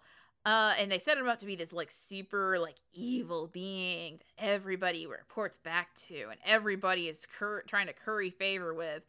And then like you actually see him throughout the series, and he doesn't really do that much besides like yell orders at like his underlings. Yeah, he just kind of sucks. He's underwhelming. Yeah, and then like he- again with eating Darkonda, he goes out like a bitch. I just remember us watching that bit, and I forgot how that like I forgot how all this happened. hmm You know, because it's been a while, and I just we both started. We're like, "What the fuck? That's hilarious!" Just started laughing at that death. Uh, it was yeah, it was ridiculous. So yeah, I, I would say characters that kind of get a little bit more screen time, or at least a little bit more development, maybe sort of, not really, because it's Power Rangers. Uh, than him or the Psycho Rangers. We'll get into more in, with, with them individually when we go over the graphic novel, The Psychopath. Yeah, so this is like, a- as you know, every season of Power Rangers up until this point has like an evil Rangers arc or episode. And, and they make this point when they show up and they're like, we're better than you, we're faster than you, we're stronger than you, and we're evil. We're evil. like they specifically say, and we're evil. And it's like, oh my god, what the fuck? But like, you know, they actually managed to use the they finally managed to actually do the like the evil rangers plot in a way that one makes sense, but two actually makes them a threat beyond one episode. Yeah, they, they, it was a multi episode threat. And like they don't defeat them in one go, like they have to slowly take them out like one by one. And you know, you, you see like the dissension in the ranks every now and then, or teaming up and stuff. Like the psycho, the psycho rangers actually go through being characters as opposed to like putty patrollers with Power Ranger powers and then a lobster. Yeah, basically. And like Astronema actually uses them as not just her plot to you know like, try to kill off the Power Rangers, but also to like defeat Dark Spectre and become the ultimate like ruler of all evil in the universe. Yeah, Um because she's using them to drain Dark Spectre's power. which probably helped with Dark Spectre blowing up from getting like from trying to eat Darkonda. Yeah, pretty much. Um but as we said, that they, they actually, since this is a, a multi-episode arc, they actually end up giving the Power Rangers a challenge because they're not they are not creatures or people that can be easily defeated because they know how the Rangers fight. Uh, I would say it's like they like they even like built up to the point where they could start recognizing like they first started recognizing the communicator, uh, and that was like an interesting episode because like one of like this was like the beginning of like cell phones having commute texting devices, Mm-hmm. and they kind of had like that sort of thing on the show. They gave out the same sound as communicator. So they were getting kind of confused and eventually got to the point where they could identify the Rangers' voices, which brought us the Silence is Golden episode. Which is actually a very good episode, even if like I wish they had taken on a little bit longer the whole like you need to be quiet or the Psycho Rangers will find you beyond like that like five minute chunk that was in the episode.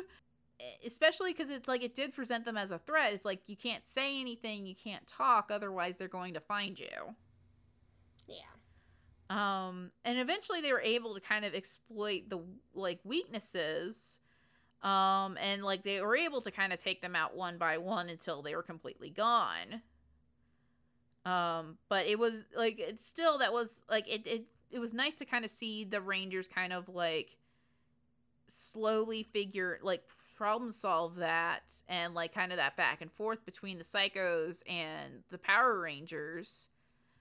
Um it, it felt like there were actual stakes involved with a villain instead of just being like we put the like we had evil rangers made for one episode whoopsie they got blown the fuck up Or at the one point with the the Zed ones that Mm-hmm. I, I remember was he brought up like a bunch of like evil teens and gave them really shitty costumes, and the Power Rangers freed them, and that was that. yeah so it was it was nice to see that plot line which they they have loved for seasons on end now actually turn into something that was actually kind of um interesting Uh, our final our final kind of touch up on everything. Uh, it was because we can't go over all the villains. We're we're already getting like a pretty lengthy episode right now, so uh, was just kind of touching up on the United I- Alliance of Evil. It's all the bad guys from the previous seasons. Uh, Divatox is shown the most. so viva la diva Viva la Diva! And uh, Z- Zordon's kind of wave, as it's called, uh, destroyed most of everybody. Uh, but not Zed, Rita, and Divatox. They all became human. Divatox was like, I'm gorgeous! Yeah, so even as like a human who is now good, she's still obsessed with her own looks. Um just wow. The big thing that just, yeah, the big thing that made us wonder was like, the Machine Empire were, were like blown up by Lord Zed at the end of like Mhm. Zeo. And somehow the Machine Empire were able to reassemble themselves and be a threat in this season for the end episode. Granted, you only see them very briefly, and I think you may see some of the cogs at one point. But like other than that, it's like, okay, the Machine Empire is there too. Uh, which again I think also plays into the fact that like they thought that this was gonna be the final season of Power Rangers, so they think they wanted to kind of include the Machine Empire, even though it was like for like five seconds. But yeah, we, we jokingly called it the Zordon's Thanos snap because like most of the villains that are destroyed get turned into dust, which is just okay. Yeah. But our our favorite that we cheered and we actually rewind and watch three more times before actually like watching the rest of the episode was Elgar. Yeah, so special shout out to Elgar finally fucking dying. Rest in fucking pieces. We hated you more than Goldar. What happened to Goldar and Rito anyway? Who fucking cares? Well, uh, with that, let's move on to our odds and ends, and I guess kind of that immediate transition is uh, sort of our about Zordon's death, and is Zordon a space racist? Yeah, a lot of people kind of let's go into the emotional thing about Zordon's death, which was he was the original mentor of the Power Rangers and everything, and you know there there was kind of a connection there as a child. So I'm kind of wondering, like Ashley, what did you feel about Zordon dying? Because you're obviously not have nostalgia goggles on for this. Yeah, I don't. It was sort of a good way to kind of wrap things up, especially in the context of. Like, especially knowing the context that they, like, the writers behind the scenes thought that this was going to be the last season of Power Rangers. Yeah. Uh, with that context, like, kind of wrapping that up and letting Zordon kind of make the heroic sacrifice, as it were, even though the one who has to actually carry out that sacrifice is Andros um you know it kind of felt like a good way to kind of wrap that up and kind of put a nice bow on the series without that con like but in the context of the fact that it's still like it kept going and it's still going it's kind of like okay but why um but Mi- mi- mi- mixed with Power Rangers or canon. yeah. Um but otherwise it's like I just I don't have that much of a connection to Zordon to really like feel emotion about him having to finally like go away. He was kind of a fishbowl man that you actually like ranted about in the like the season three thing about it's like I meant didn't mean to deprive you of a life and you're like fuck you Zordon Yeah, because it's like he it's like, "Oh, I never meant to deprive you guys of a normal life," but it's like okay, but they have to basically be on call all 24/7 because you never know when there's going to be a monster attack. And like they're these are teenagers who are going to be kind of be infinitely traumatized by the fact that they've been conscripted into war. It may not be a, a traditional war that like we would think of here on Earth, but like especially it's implied in like, you know, Go-Go Power Rangers and like the Go-Go Power Rangers comic and the in the Mighty Morphin Power Rangers comics is that they it's like that this has been a, like a centuries long war. I mean, you know, the 2017 MMPR movie as well. This has been a centuries long war between like the the forces of good in the universe, like the Power Rangers, Zordon, the Alien Rangers, Eltar, what you know, whatever you know, characters that are supposed to be the ultimate forces of good that we've met over the series, or in any various adaptations since, and Rita, Zed, Machine Empire, any of these forces of evil that we meet. So it's like, okay, so you said that you don't want to deprive the Rangers of a normal life, but you still have essentially made them teenage soldiers in an ongoing intergalactic war. And like with Andros, you find out that because Andros got his powers from Zordon, he's been doing it to other people. Yes, especially yeah, because it's not the Power Rangers of Earth are not the only Power Rangers. in hell, um, as we've like as we I know from the MMPR comics, which I still have to read. Um, but what I know from the MMPR comics is that the Ranger team from Mighty Morphin Power Rangers is not the first Power Ranger team. Uh, there was a team in the 60s, at least. And then, so the Power Rangers have, there's been various teens out there fighting the good fight for like centuries at this point. Yeah. And, you know, and as we know with like the Alien Rangers from uh, Aquitar. Aquitar. The Alien Rangers from Aquitar, the Space Rangers, you know, the Power Rangers on Earth. Hell, you, I don't know how much like Masked Rider you can consider with how Zordon blessed that power, but you know, we have other people in the universe from like Edenoi like fighting out there against the like you know the Yeah. the the darkness of the universe. And it's just sort of like so how like how many people ultimately sort of have been recruited into this by by specifically Zordon. I was saying, which brings us kind of his, his like second kind of like kind of the kill the feel good movement is the space racism, which like the monsters were dusted. Even a Ecliptor, who's shown to had good in his heart, Right. uh, but some were just turned into humans, and it, it, it and you see this throughout the series, uh, until you get to SPD. I feel like we're like they'll have moments like with the bee story and everything. Like, did the bee get dusted? He was a good guy. Yeah. Um, where it's like humanoids are good in the Power Rangers universe, but monsters are fucking evil and will always be evil. And it, it's something I think we'll bring up, we'll touch back in Time Force Mm-hmm.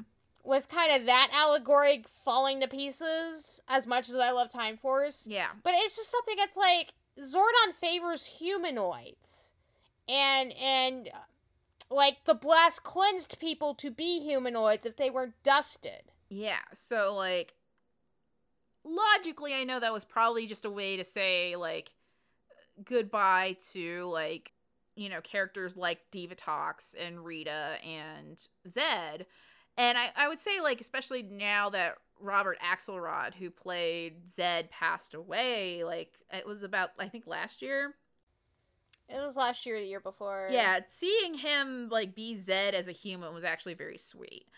Uh in in hindsight. But still it was just yeah, it was weird that like so like the other monsters don't get turned good or, you know, become humans. It's just it's just these three humans, humanoids, humanoid aliens that were evil get Mhm. yeah. Um, but I also wonder because like by the time they filmed the finale, did they know that they were getting a second season? Like that they were getting renewed? I believe so. Okay. But they've already, you know, written the finale, so they, they, you know. Okay. Because it's like I know that there's the whole thing with like, um, Rita becoming the Mystic Mother. Yeah, that's a Mystic Force, though. Okay. So we're a long way from that. All right then. So whatever. Nothing makes sense. It's Power Rangers. so yeah, I don't know. Uh, Zordon's a space racist, basically. Splordon is a war. I feel like that part in like that unraveled where Mario's a war criminal. Yeah, that's basically the conclusion we came to. Was just like, wait a second. So only the humanoid aliens get like get saved and redeemed, and all of like the ones that are, are like look like monsters just fucking die. and then we have like the child soldier thing. Uh, I uh, you know this is this is kind of our unraveled bit of Zordon is like war criminal. yeah, Zordon's a war criminal. Fuck. um, Maybe that should have been the name of our episode. It can still be the name of the episode. It's not like we posted it yet. it's true. Yeah, because I'm like, I, I we'll talk about this when we're not recording. Okay. But um let's let's go on a lighter topic, which is the Teenage Mutant Ninja Turtles Next Mutation crossover which was kind of like the big weird tran- one of the part of the big weird transition episodes from kind of the turbo-esque episodes to what you see Oh my god, this episode was so fucking weird. Uh, because it basically implied that like in the universe of Power Rangers, that the Teenage Mutant Ninja Turtles are like fictional characters. And it also implied in the universe of Teenage Mutant Ninja Turtles is that the Power Rangers are fictional characters. So they were both when they both met, they were just like, "Huh, you guys are real." And then like yeah Oh my god. And then there's a whole thing where they turn the turtles evil. Well, and by they I mean Astronema. yeah It was just I what the fuck was this episode? It was, it was basically the episode was to launch the Next Mutation, which was a Sabandon show and everything, but it just was it was just this bizarre thing. Yeah, and also like the thing about um because they had a female turtle on the team. I think her name was Venus de Milo. Yes. And I know there's been a couple of like uh female Ninja Turtles. Like there's one in the Teenage Mutant Ninja Turtles comic right now who was created by Sophie Campbell named Jessica. Um, but the thing about Venus is that she had this weird we couldn't figure out if her accent was racist or not. yeah. Cause it sort of sounded like a stereotypical, like Asian quote quote accent, but we couldn't really put a pin in it either way. Um, and unfortunately, I didn't get a chance to read it um before we recorded the episode, just because I was working on Mask last night. Um, I did want to try to read the current MMPR Teenage Mutant Ninja Turtles crossover that's going on with Boom right now which I think the fifth issue that's supposed to be coming out soon. I know they're slowly kind of rolling back into publishing uh, stuff in the middle of uh, COVID 19.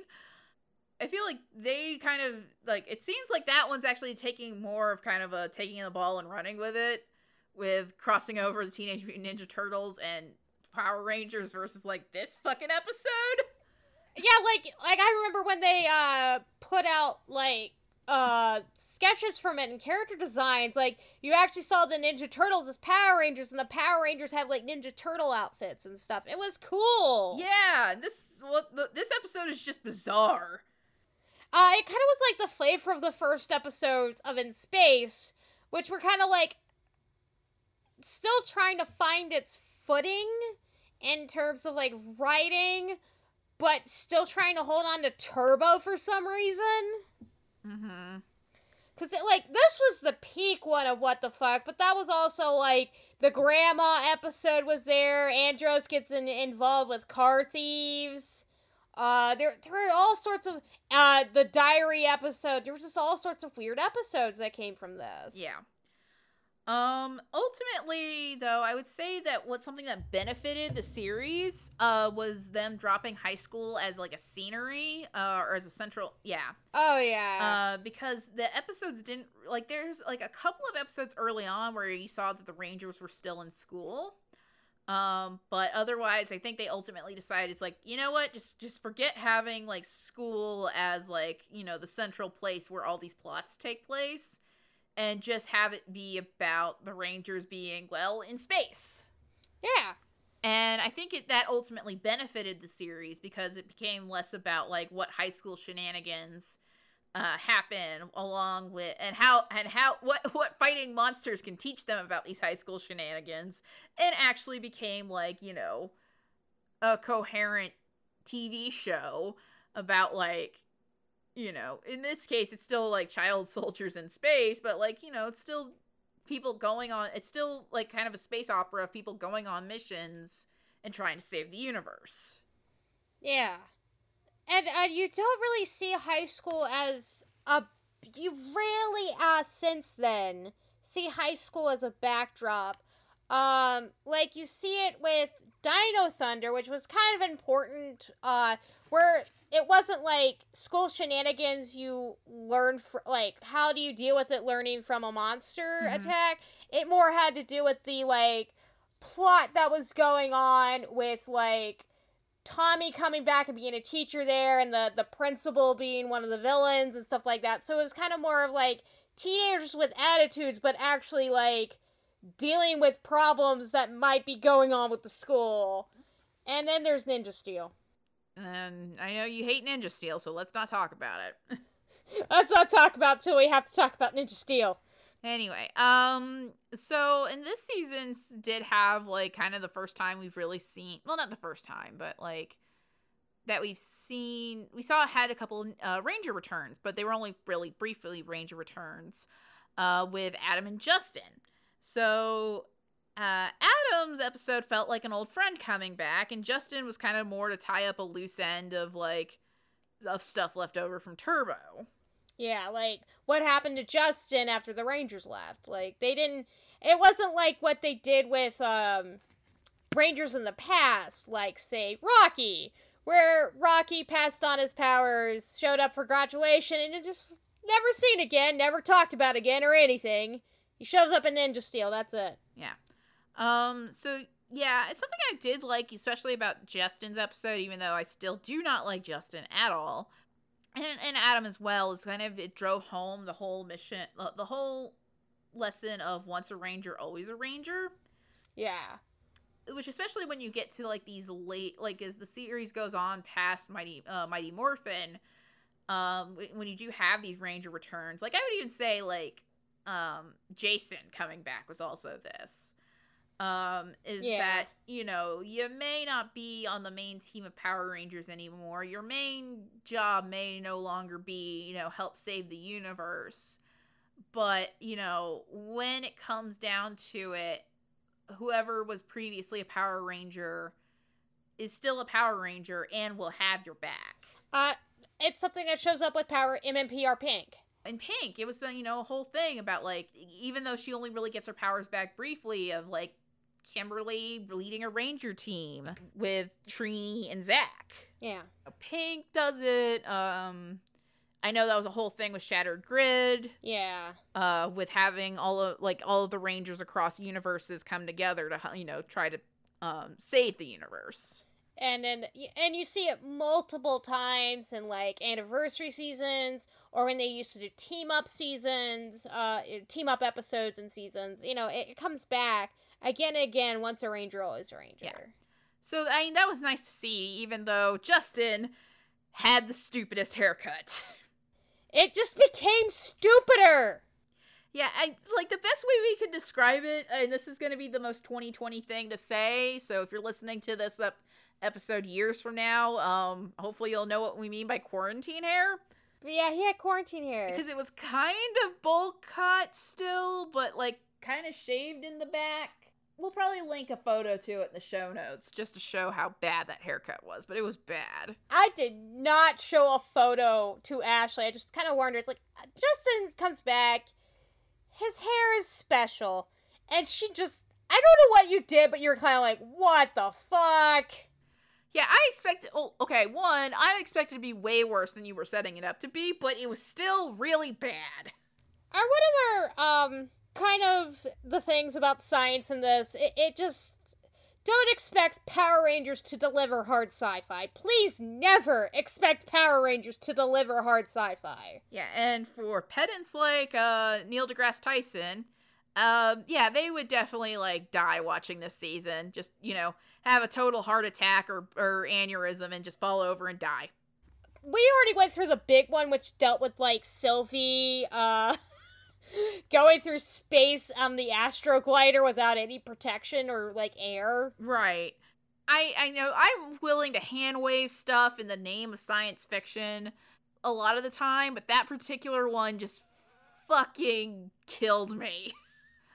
like it's like you can't no no, no I can I can accept the rangers uh, in their ranger suits going through space without any extra protection on their astrogliders because it's like okay well you can at least maybe hand wave it that they get some like being power rangers they get some extra protection from the suit and like it allows them to go through space without you know getting like without immediately dying or getting sucked into like the vacuum of space Or like when you first see them on the Nasada ship walking around after it's in space, they have gravity. And you're like, okay, well, I guess Nasada has gravity technology. Yeah it's like you can maybe like hand wave that away and not worry about it too much but just in the, there's sometimes there would just be things like Sylvie, that would just make you go, no, it's not how space works. How dare you? Yeah. That's kind of a small nitpick. So Power Rangers as a series has kind of a a Phoenix-like quality to it, shall we say? A TNA quality too, of where it looks like it's about to fucking die and then miraculously comes back to life.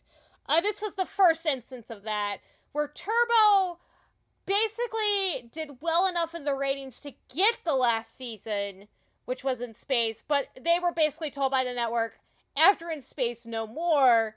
So in space, the entire production what revolved around this being the last season of Power Rangers. Mhm. We're gonna see this two more times. Makes sense. Knowing the weird football at like the history of Power Rangers getting tossed around like a football in terms of like as property, makes sense that there's going to be multiple cancellation seasons. basically in space did so well in getting people back into power rangers that uh they were like okay yeah sure you can continue. Da da da da. And then like mid through the pre-production of wild force disney was like it's ours now fucker. We'll get to that when we get to that. Yeah, by like which will be by the end of this year. So, eh, people listening to this, you don't have to wait very very long for us to start getting into the end of the Saban era. yeah So, I guess sort of one of the last things we want to leave off on. Well, there's a couple of things, but they're small. Um, so as we noted with the Phantom Ranger, he kind of shows up briefly in this season, and they never really resolve what happened there. We talked about that at length in Turbo. So, but we found out something about the Phantom Ranger. shout out to cat sunshine moon i think is what she normally goes by on um, Twitter, yeah. Twitter Uh, cause she just like, cause she was listening to our previous episode and was just like, "Hey, you want to know something about the Phantom Ranger?" And I'm just like, "Always." So in Car Ranger, uh, the the mentor figure is like, a, a, a- as Sunshine Moon described, as a hilariously shitty goblin called Dappu. And the picture they linked us to of Dappu is Dappu wearing a fucking Michael Jordan jersey because the 90s yeah as was the style at the time. And I'm just going to read the tweet verbatim here.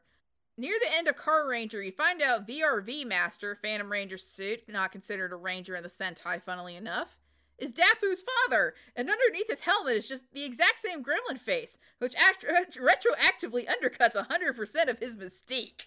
So, So we're just. I'll let you read what you said. Um, and my response is, could you imagine if this baby Sinclair looking asshole was underneath that in Turbo and Cassie had to immediately reevaluate her life? We'll link to it in the show notes so you can actually see this weird gremlin creature. And we'll also link to the original thread just so you can read our responses as well. But oh my god, yeah. So could you just imagine, like, just imagine if they had gone the route that like Carranger did in Turbo, Mm-hmm.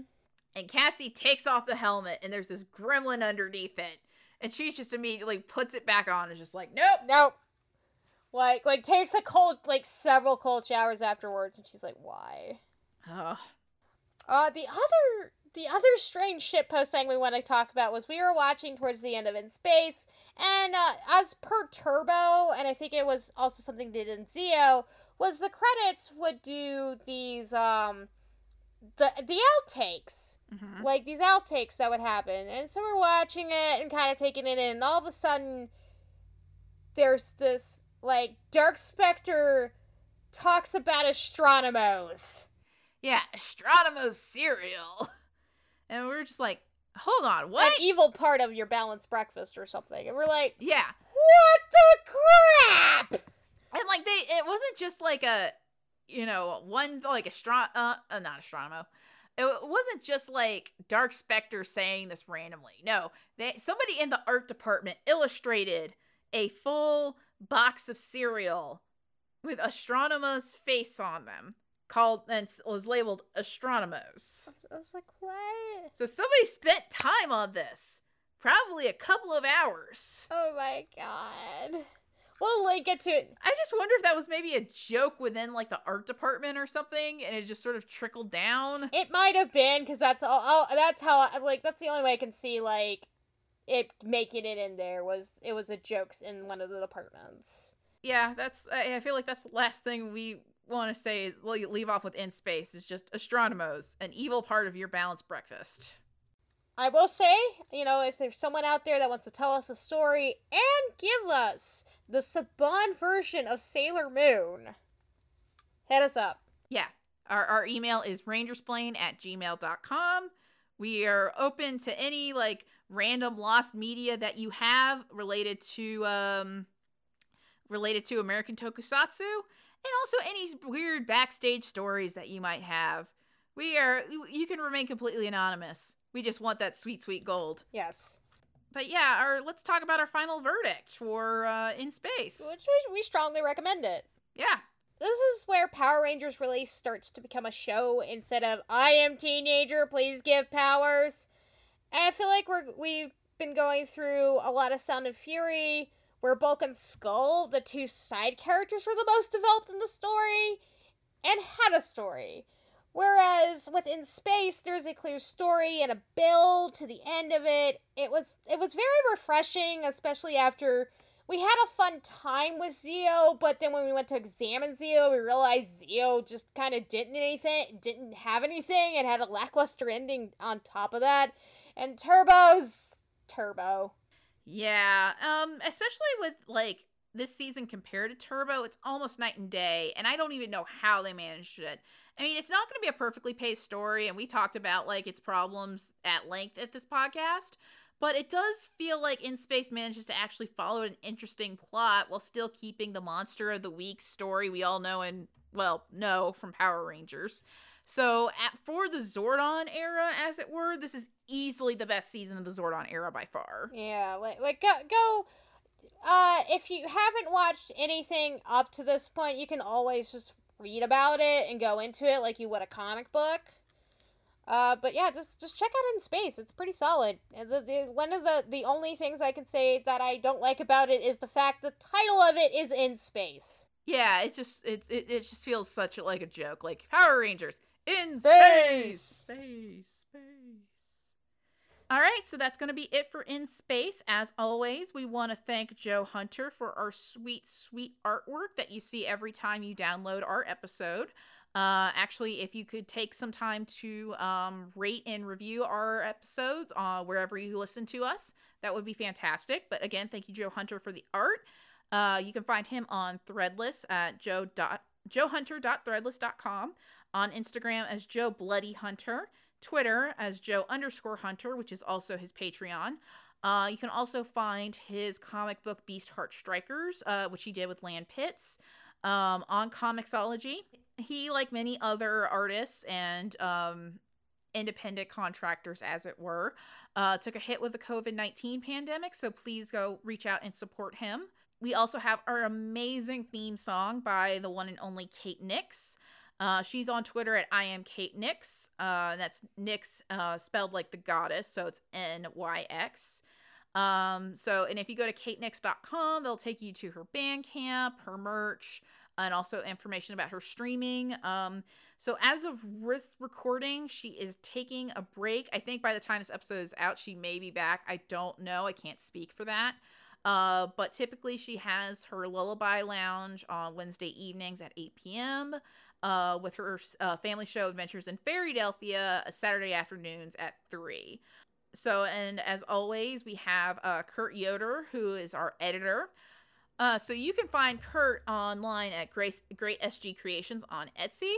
Uh, he's got plenty of Pokemon Perlers that he needs to sell um, because he made them for cons, and cons are now canceled.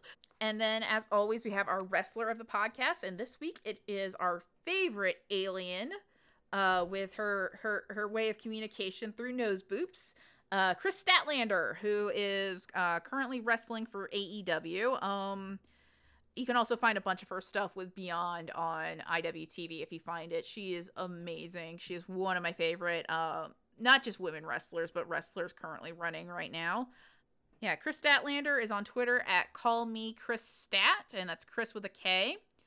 Uh, she also has like any other wrestler right now. She uh, she's also on Instagram under Call Me Kris Stat. But like any other wrestler, she also has a um a shop available through Pro Wrestling Tees. So uh, go and check her out. Buy some T-shirts. Uh, support your your fellow wrestlers or you know your fellow artists through this this pandemic. For us, you can find us online. I you can find me on Instagram and Twitter at at Miss Kitty F. Uh, Gumroad is gonna be um, Ashley Leckwold on Gumroad. I do tarot readings, but I haven't updated my tarot um, blogs or stuff in a while. Right now, I'm mostly focusing on making masks. So if you need if you need a cloth mask right now, uh, DM me. Uh, I will I will get you hooked up with that. I can be found on Instagram at jjackets, but also my cat's Instagram, Witchcraft in Cats. Uh, that's in uh, like the letter N, not and. I am also on Twitter as Sins2, the uh, number two hell. Uh, we've already saw where the Etsy is. I sometimes help with Perla Creations, and my Gumroad is JSS Rights 87. All right, and then for us or the podcast in general, you can find us on Twitter and Instagram at, at Rangersplain. Same for Patreon, which we, we keep saying we need to use more often, and maybe we'll actually update it. And of course, our WordPress is uh, rangersplain.wordpress.com. And so that's it for Power Rangers in Space. Tune in next time as we continue the space theme in, in a galaxy far, far away. That's right, it's Lost Galaxy. Stay safe and may the power protect you. Go, go, Rangers. Play.